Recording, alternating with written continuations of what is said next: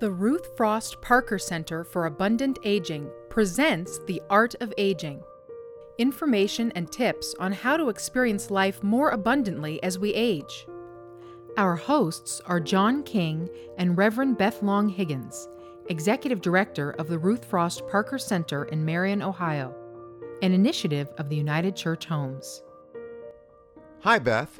This month, we're doing a two part episode on service coordination for older adults living in independent living.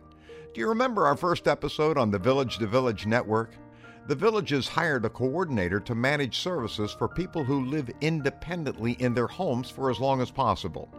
Well, service coordinators do a similar thing for people living in independent living communities. In part one, we're going to meet Kim Yoder, the manager of United Church Homes Engage, and Barbara Rose, who's a service coordinator for United Church Homes Shawnee Springs.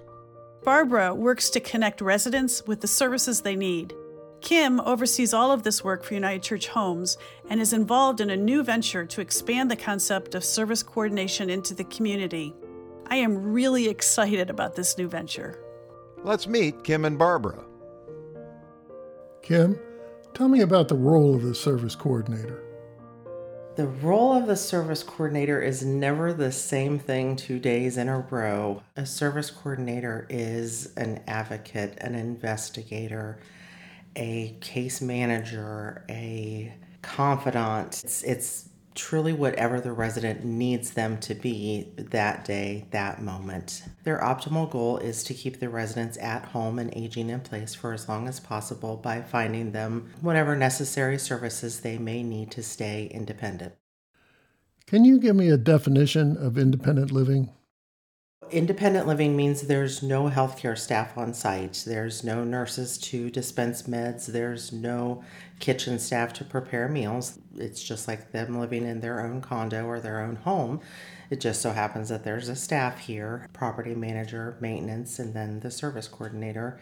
And the service coordinator helps them find those services that they might need in assisted living like the meals, like the transportation, like the health care benefits that they might have there, but just in an independent setting.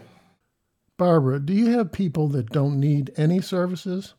There's quite a few that don't, that are very independent, drive, help others in the situation. They are wonderful at that. Taking them to the store, like I say, picking something up for them if they go to the store. Since your facility is for low income residents, isn't it required that they deplete their resources prior to moving in? Yeah, your resources have to be $2,000 or less. But to deplete your resources, you also can get a lot of nice things for yourself, like a lift chair, anything for that resident that makes their life easier and better. Even new personal items they can get to that for that spend down. But they can't give it away. They can't give it to their kids. It has to be used for them. Get them hearing aids, get them new glasses, get them a lift chair, get them a better bed, even get them a hospital bed. And so, how much money have we spent right there? Probably about 10 grand. What about whole life insurance policies with a cash value? Your cash value is considered a resource. If they have life insurance, I always suggest that they decide what funeral home they want to go to and turn that policy over to the funeral home so it does not count against them for a resource. Kim, what are some major services that you provide residents? Housekeeping would be a big one something as simple as no longer being able to change the sheets on a, on a bed, no longer able to take out their own garbage to the curb or to the dumpster, pushing a vacuum cleaner, just the day to day housekeeping chores. That is is a big one. That is probably the largest service that service coordinators put into place for for seniors is just that daily housekeeping, doing the laundry, dusting the furniture, those things that potentially they're they're fearful of doing because of falling, because of being thrown off balance. How about transportation? What options do residents have? Depends upon the county that the building is in. Each building, each community is, is different. Some of them do have vans, but not many. Most of them rely on whatever the, the county is that they're in. Um, so a lot of area agency on aging. Ours is here in Logan County is TLC. That'll get them to at least their doctor's appointments and places within the county. Tell me about healthcare services. So, for healthcare, what the service coordinator can do is align them with a home health company to come in and provide them with physical therapy, occupational therapy, help them when they're discharging from possibly the hospital or from rehab or nursing home to get them home safely and make sure that they, you know, have a nurse that's coming in to check their blood pressures, set their pill boxes up, or even just an aide to come in to help with bathing and dressing and, and their daily ADLs. Does the work that service coordinators do save the government money? It mostly saves Medicaid money because long term they're keeping them out of those nursing home long term spots, out of the waiver spots for the assisted livings. So, really saving Medicaid a lot of money by having them here.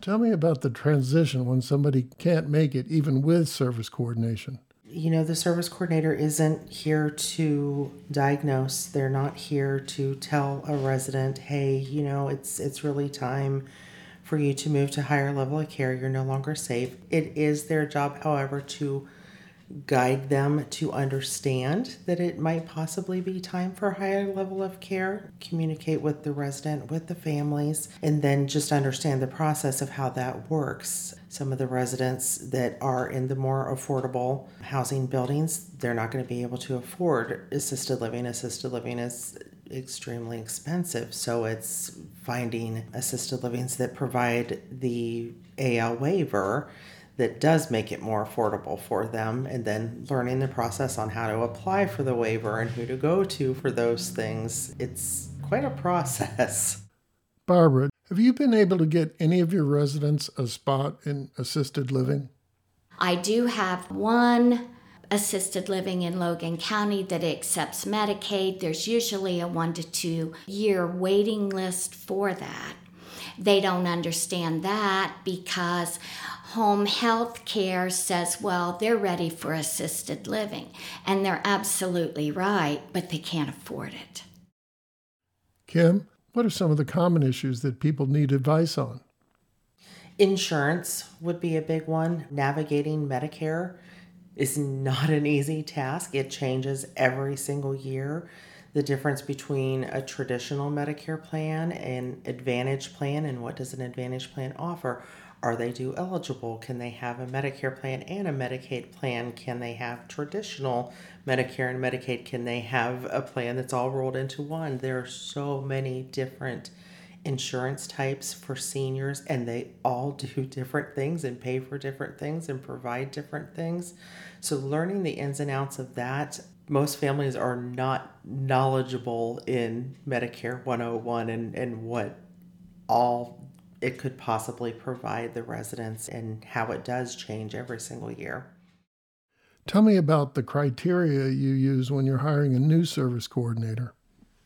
There is a preference for a social work degree or a social services degree. It is not mandatory. It's just what is preferred, but experience also counts for a lot someone who has potentially been a home health aide and had that hands on experience with seniors. So it's trying to make sure that a service coordinator understands when they're coming into that senior housing facility. There are traditionally some things that you're going to deal with personalities and groups, but then there are also things that you need to be prepared for that you just never know.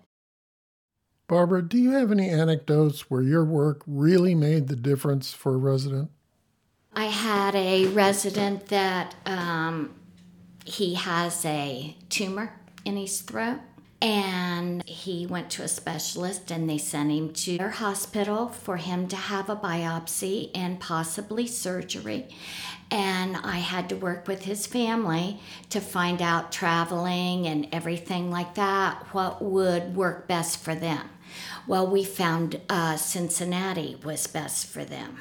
And then I had to contact Logan County Cancer Society to hook them up with gas vouchers, accommodations, and things like that. So it is a, a bad physical situation, but at least they don't have the worry and concern about funds to get down there, if they're going to have meals, or if his family would have to stay over in a motel they're okay.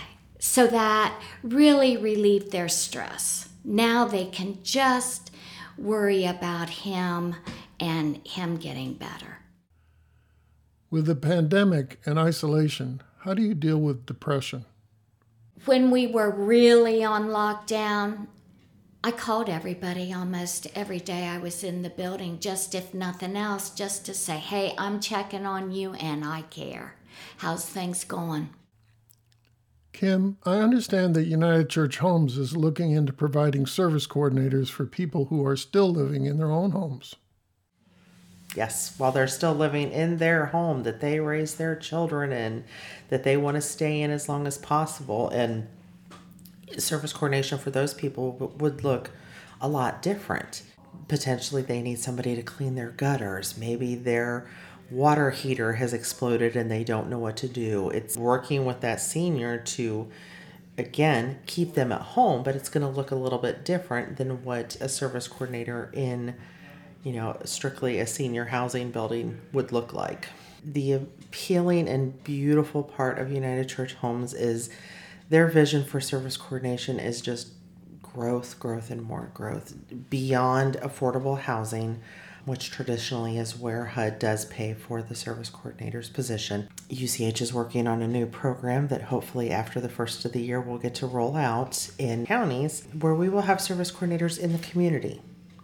That by subscription, I myself have a 74 year old mother. She is a widow, and I could pay for a subscription for my mother to have a service coordinator for her to work with. You know, if I still had children at home working full time, you know, just too busy to be able to navigate all of those things for her. Or as an adult child, don't understand this, the world of senior services and what potentially is out there. Fantastic. I can pay for a service coordinator to work with my parent to have them to be able to do those things and find those services for them to keep them independent as, as much as possible. So UCH is really trying to grow this their service coordination program and, and get them in more places other than just affordable housing communities. This podcast was funded in part by the Dayton Foundation Del Mar Encore Fellows Initiative and the Ruth Frost Parker Center for Abundant Aging, a program of United Church Homes. Audio production and interviews were conducted by Del Mar Fellow Eric Johnson.